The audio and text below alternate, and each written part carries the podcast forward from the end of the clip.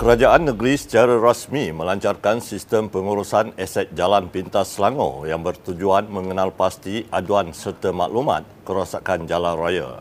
Datuk Menteri Besar Datuk Seri Amiruddin Syahri berkata, sistem yang dibangunkan Selgem Seram Berhad itu menggunakan teknologi artificial, intelligent dan drone pintar membolehkan rakyat memberikan maklumat kerosakan jalan menerusi aplikasi Intelligent Response Selangor IRS. Tambah Amiruddin, sistem ini juga akan diguna secara menyeluruh di semua pihak berkuasa tempatan PBT untuk keseragaman data berpusat.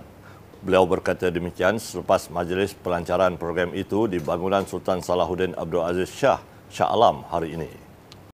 Sistem ini saya lihat sangat berkesan dan sebab itu saya minta untuk sistem ini digabungkan dengan IRS di mana IRS sebelum ini memberikan peluang pelaporan kepada publik di dalam sistem waste tetapi melalui sistem ini kita boleh mengembangkan kepada sosial media yang lain seperti Facebook, seperti Twitter ataupun Instagram dan TikTok. Kita mulakan ketika tu di jalan-jalan JKR dulu uh, sebab ia uh, di bawah kelolaan infrasel itu dan banyak digunakan ketika pengalaman kita uh, memantau jalan-jalan yang terkesan akibat banjir.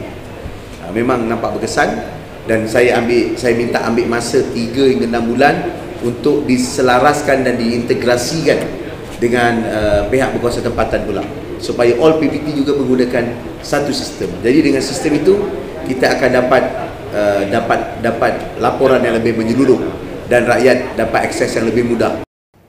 Kerajaan negeri menerusi PBT telah mengenal pasti 613 menara telekomunikasi tidak berdaftar serta dibina tanpa lesen.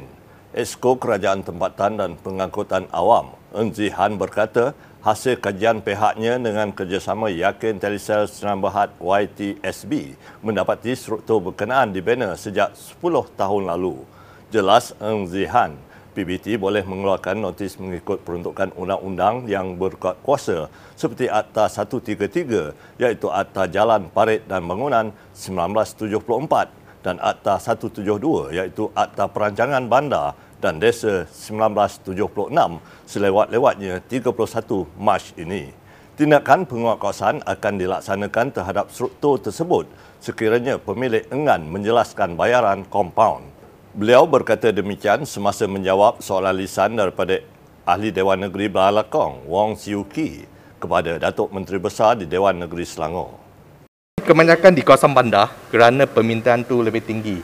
Seperti di Shalam 36, PJ kawasan uh, Majlis Bandaraya PJ 42, uh, Subang Jaya 42 dan uh, yang paling tinggi uh, di Kuala Langat dan Selayang pun sangat tinggi. Kalau kita dapat memutihkan uh, 613 tapak ni, um, kita dapat akan dapat 1.2 juta lagi setahun. Jadi ini juga merupakan satu uh, kehilangan hasil uh, kepada PBT sekiranya tindakan pengukusan itu tidak diambil dia akan ambil uh, secara berperingkat sebelum sesebuah uh, telco tower yang tidak uh, berlesen tu uh, diroboh kita perlu pastikan kita ada alternatif dan kita perlu pastikan rangkaian telekomunikasi itu tidak terjejas. Sebanyak 56 unit ruang niaga di kawasan pentadbiran Majlis Perbandaran Kelang MPK kini dibuka untuk orang awam yang berminat menjalankan perniagaan untuk disewa. Tawaran penyewaan dibuka kepada orang awam bermula 10 Mac hingga 24 Mac 2022 melibatkan 55 unit jenis perniagaan pelbagai makanan dan minuman serta satu unit rumah kedai atau ruang pejabat. Borang permohonan boleh diperolehi dengan harga RM1 di Jabatan Pengurusan Harta Pejabat Cawangan MPK Pusat Perniagaan Jalan Raya Barat.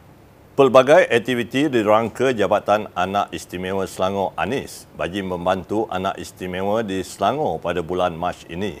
Melalui perkongsian di Facebook Anis, saringan awal pada 19 Mac akan dianjurkan bagi membantu ibu bapa untuk mengenal pasti masalah perkembangan anak-anak. Ibu bapa yang berminat boleh mendaftar di anisselangor.com untuk mendapatkan janji temu seterusnya.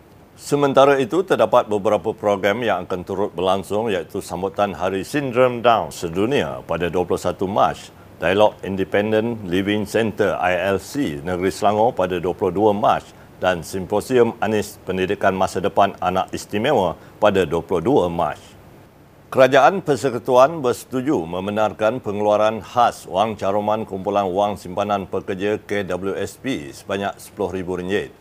Perkara itu diumumkan Perdana Menteri Datuk Seri Ismail Sabri Yaakob dalam satu kenyataan hari ini.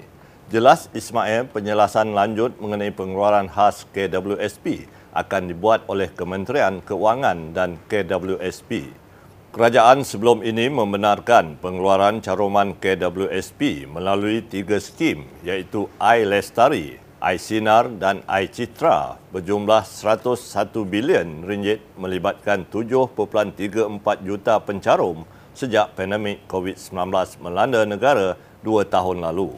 Ini merupakan keputusan yang sukar kerana ia melibatkan simpanan hari tua rakyat dan pengeluaran khas ini adalah jalan tengah dalam mengimbangi antara keperluan mendesak hari ini dan simpanan masa hadapan.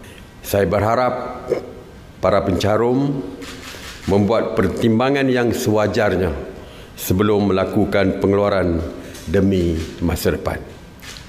Sekian semasa hari ini. Terus bersama kami di YouTube Selangor TV dan Facebook Media Selangor untuk perkembangan terkini Selangor.